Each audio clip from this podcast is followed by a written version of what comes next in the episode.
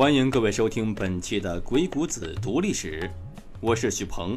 本期节目由蜻蜓 FM 播出。今天鬼谷子告诉你，什么样的人才是真正的智者？这真是一个考验一个人智商的时代。关于 Papi 酱是否被封杀的故事，剧情不断的在逆转。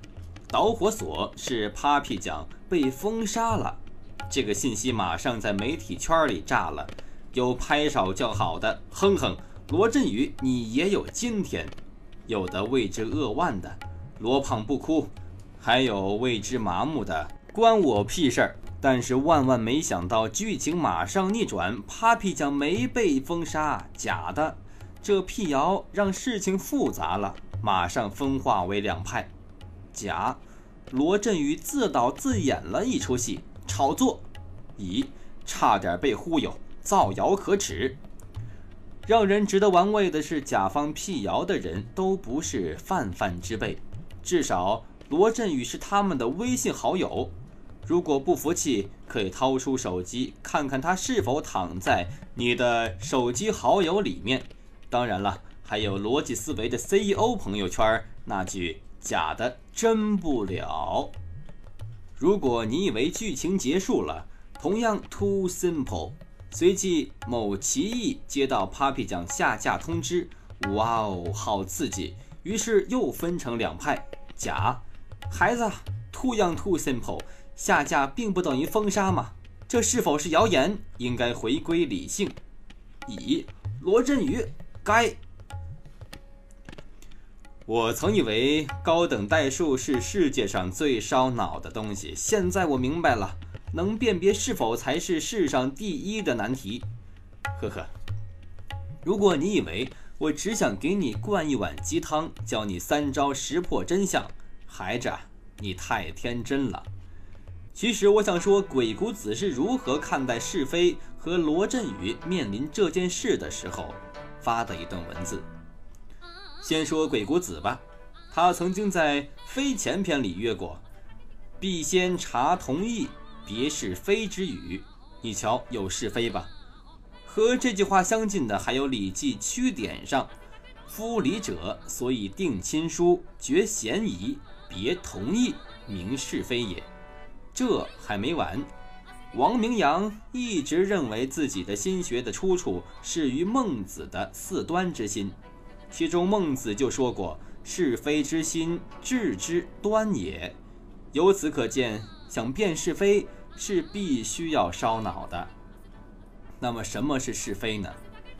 是非指事理的对与错，泛称口舌的争论。举个例子，你助人为乐，你做的对，不管是公理还是私德上都是靠谱的，这是是就是 yes。然而，少年别太天真。子不是曾经约过，公理永远都是长在别人的嘴上，比如说大众，所以一切都没那么简单了。你助人为乐，但是别人可以说你是炒作呀，这时候你百口莫辩了吧？尤其是大众一致认为，那你可真没办法。所以我们可以得出一个结论。每一个碰瓷儿的人的内心都是在利用大众心理，这高啊，实在是高啊！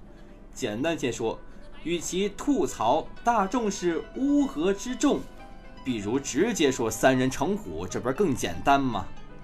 把一切事情全都当成炒作，唯恐天下不乱，这点简直是符合国情啊！打引号啊。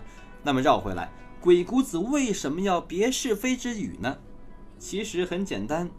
如果真话假话都分不清，还谋划个毛？哦，不好，我要被封杀了，因为我说了脏话呀。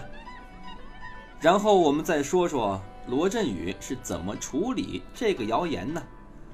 要么怎么说千年的王八万年的龟呢？对于谎言的态度，真格基金的回复是假的，逻辑思维 CEO 的反应是假的，真不了。